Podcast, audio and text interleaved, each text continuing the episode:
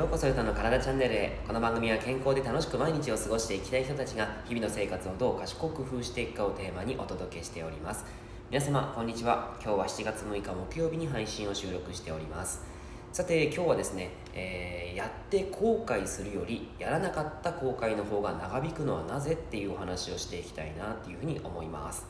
えっとまあ、前半はですね僕のあのくだらないくだらないお話のあの流れからがですねそのお話をしていこうかなと思うんですけども、えー、実際ですねその人間はですね合理的とは思えない行動を選択してしまうということがですねよく言われています。でこのですね、えー、まあコーネル大学の社会心理学者のトーマス・ギロビッチさんっていう方がいらっしゃるんですけどもその人がですね残した言葉で人間は行動した後悔より行動しなかった後悔の方が深く残るというふうに言われているんですね。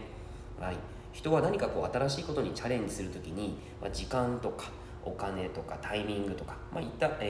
さまざ、まなですね理由をつけて行動しないという傾向があったりするかと思います。まあ、できない理由を正当化して行動しない選択をしてしまうと将来的にはより後悔が深くなるというふうにギロビッチさんがこう指摘を、えー、しているんですね。はい。まあ、これをですね、あの、もう見た時に、えー、やっぱりですねああなるほどっていうふうにすごく思ったりするんですけども昨日ですねあの皆さんあの楽天市場使ってますか？楽天市場。の楽天マラソンっていうのがあってですねそして昨日は5日なので、えー、5のつく日と0のつく日は、えー、ポイントがプラスされるんですよ。なので楽天マラソンプラス5のつく日ということでですね昨日はめちゃくちゃあのスペシャルデーだったんですよね。で僕そういうのですね結構あのその時に買い物楽天市場で結構買い物するんですよ。で今回はですねあの、まあ、普通の日用品とかではなく、えー、他にですねちょっと僕買いたいなって思ってたものがあるんですね。それがビジネスリュックとあとサンダル。あとはですねあのショートパンツですね、え そういったものが欲しくって。で、えー、ここ数日ですねあのちょっと検索したりとかあのしてたんですよ、えー、なんかいいのないかななんてねあの 見てたんですけども、え、実際にかこれいい良さそうだななんて思いながらでも全部買うと4万ぐらいするんですね。あなかなかの値段じゃないですか。なのでちょっとねあのどうしようかなっていうふうに思って、え、すごい迷ってたんですね。で昨日ですねその楽天市場を見てた時にああこのマラソンと、えー、このこのつく日だから今日買わなかったら絶対次の日とか買わないなっていうふうに思ってはいたんですね。で、えー、しばらく迷いながらかなり迷いながらですねあの、まあ、眺めていたんですけどももう買っちゃおうということでですね、えー、ポチッとボタンを押し、え、買いました。あの全て買いました。あの4万円分ぐらいですね、えー、するんですけども。そのですねあのなかなかの値段のやつをですね、えーまあ、買って、え、行ったというところでこれがですねあのまあまだ商品来てないんでわからないんですけどどういうものかまだわからないじゃないですか。その実際に手に取った商品ではないのであ一つショートパンツは実際に見たことあるんですけども、はい。まあ、それがですね実際にこう着てみないとわからないということで、えー、着てみてああやっぱりやめときゃよかったなんて思うこともあるかもしれないんですけど実際にですねこのあのまあ、今の僕がですねやったことことっていうか行為っていうのがあの行為後悔って言ってやって後悔したことというのはあの結論が出てるんですよね、えー、ああこれを買わなきゃよかったななんてね 後悔することってやっぱりあるとは思うんですけどもそれがあのもう結果結論が分かるのでこう反省もしやすいんですよ。あやっぱりちゃんとネットの情報だけじゃなくてちゃんと手に取らないと分かんないなとかねそういったことが反省もできるんですけども もう一つでもあのでも買わなかったっていう後悔もやっぱりあるんですよね。もしかしたら僕があのちょっと尻込みをしてしまってあのお金高いし、えーまあ、また今度にしようかななんてね 思いながら買わなかった。そしたらですねやらなかった後悔が来るんですよね。それが非行為後悔っていうふうに言ったりもするんですけどもこうしていたらとかああしていたらっていうふうに思いがどんどん湧き上がってきて、えーまあ、これをですねこう事実に反することを仮想するあの反日仮想っていうふうに言うんですけどあのやらなかった後悔っていうのが長引く原因がこれなんですよね。あの非行為後悔ああ買っ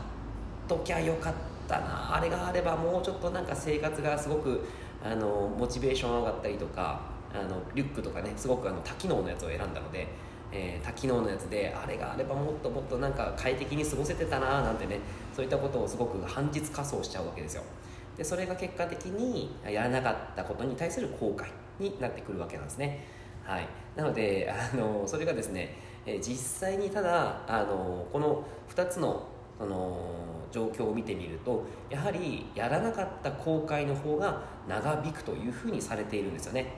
はい。これなぜそう思うかというとあの損失回避性って言って、えー、人はですね損をしたくないっていうふうに思う感情が、えー、まあ、強い生き物なんですよね。なので、えー、少し高いって思いながらも買ったことで高い支払いをしたっていう事実が生まれているんですけどもこの時にですね高い支払いに意識がいっていてその買わなかったっていうふうに後悔をしてしまう。こういうことをですねする後悔をしてしまうことがやっぱり自分のですねその損失回避性を、えー、刺激してしまうということなんですよね、えー、まあ買わなかったということに対して、えー、やっぱり買ってたらよかったのになっていうことを考えてしまうということがやっぱり自分のその心理状態的に、え、残ってしまうということなんですね。はい。ただまあこれ買ったらですね買ったら買ったであのそのえー、まあ、次の例えば僕がショートパンツを履く次の休みが楽しみになったりとかあとバッグを背負うあの、えー、時次の日が楽しみになったりとか、まあ、そういったことが起こってくるのでこの時に働いている心理状態を保有効果っていうふうに言うみたいなんですけども、まあ、自分が所持しているものの価値を高く見積もるというふうな心理ですね、えー、こういう保有効果がちゃんとあの働くことによって、え買ってよかったなって、え損失改正があのまあ、薄まっていくわけなんですよね。はい、ということで、まあ、こういうことがですね あの起こってきて、えー、やって後悔した方がいいということが言われたりしています。やらなかった後悔だとやっぱりそういった損失改正も刺激してしまったりとか、まあ、反日仮想ですよね。あの事実に反していることを仮想してしまったりとか いうことをすることで、えー、心理状態としては良くないよっていうことなんですね。はい。まあ、これがですねあのまた実際にその商品が来てみないと分かんないので、えー、どうなのかなとは思うんですけども、えー、皆さんはいかがでしょうか、えー、やって後悔していることもあるとは思うんですけどもそれよりやらなかった後悔の方が、え圧倒的になんか記憶に残ってることってないでしょうか、え結構ねあったりするかなとは思うんですよね。だからそのギロリッツさんが言ったようにはやっぱり、え基本的に迷ったらやってみると。やらないよりもやって後悔しなさいということを言っているんですよね。はいでまあ、こういったことはですねその行動心理学の方で、えー、まあ、いろいろと言われたりはしているんですけども実際にですね僕のその記憶をたどった時にあのあまりこう後悔をするっていうことはそんなに僕は多くはないのかなとは思うんですねで、えー、まあ、後悔したことももちろんあるんですけども、えー、その前にですねそのやらなくてもよかったなやらなくて、えー、あそこのあの時にやらなくてよかったっていうふうに思えることもあるなっていうふうに感じるんですね。これがですね 宮崎の時に、えー、僕はですね宮崎に3年いたんですけどもその時にですね、えー、大体3年目でしたかね。えー、その時にその K1 選手がその宮崎のスポーツクラブ僕が元いた会社のですねスポーツクラブに、えー、来られていてでその方ですねあのかなりあの成功している方でですね、えー、まあ、資産も非常に高く持っている方。その方からですねヘッドハンティングを受けたことがあったんですよ。で、えー、宮崎のですねラグゼっていうところがあのあって、えー、ラグゼ一つ葉っていうその、まあ、海沿いのですねスポーツ施設があるんですけどもホテルの施設かな。そこがですね、えあんまりこう使われてないと。うまく使われてなくて、えー、なんとかあそこを再生したいんだという話を、えー、してたんですよね。でその時にヘッドハンティングでそのオーナーあのマネージャーとして、えー、そこでやりませんかっていうことを言われてたんですよ。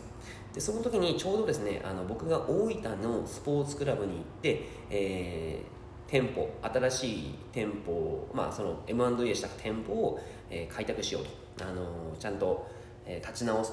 らせようという話も来ていてすごくあの人生の分岐点に立たされてたんですね。会社を辞めるか辞めないかということで、えー、結論から言うと僕がですね選択したのはあの大分に行って、えー、店舗を立ち上げあの、えー、立ち直らせるということを選んだんですけども実際にですね今こう思うとあの時にその宮崎に残らなくてよかったなっていうのをすごく考えています、まあ、人生の分岐点に立っている時ってすごくよく考えるじゃないですか。でその時にですねあの実際にそのやってみたことやることをイメージするわけですけども宮崎にそのままいたらやっぱり今の自分はいないなというのをすごく感じます。あの時にあの選択をしていたら多分今は僕福岡にはいなくって、えー、今、まあ、やっているそのパーソナルトレーニングであったりとかあとはラディカルフィットネスのインストラクターとして活動することって多分なかったんじゃないかなというのをすごく感じるんですよね。でまあ結果的にですね今の自分がまあすごくあのいいなというふうに感じているので、まあ、それ自体がですねその今選択してきてよかったなというところがあります。これなんでかなっていうのを考えた時に実際に明確なことを考えてみるとあの保有効果先ほど言っていたですね、えー、保有効果っていうのがあるんですけどもその保有効果がちゃんと働かない状態っていうのが、えー、そこにはあったんじゃないかなというふうに思います、まあ、その保有すること自分が、えー、宮崎に残って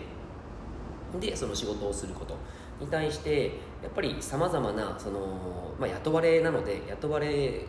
社長だと あの雇われる側にいろいろとやあの、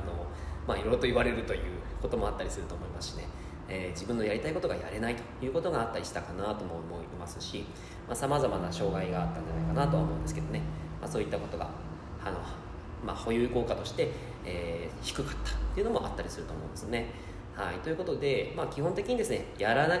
やるよやらないよりやった方がいいんですけどもちゃんと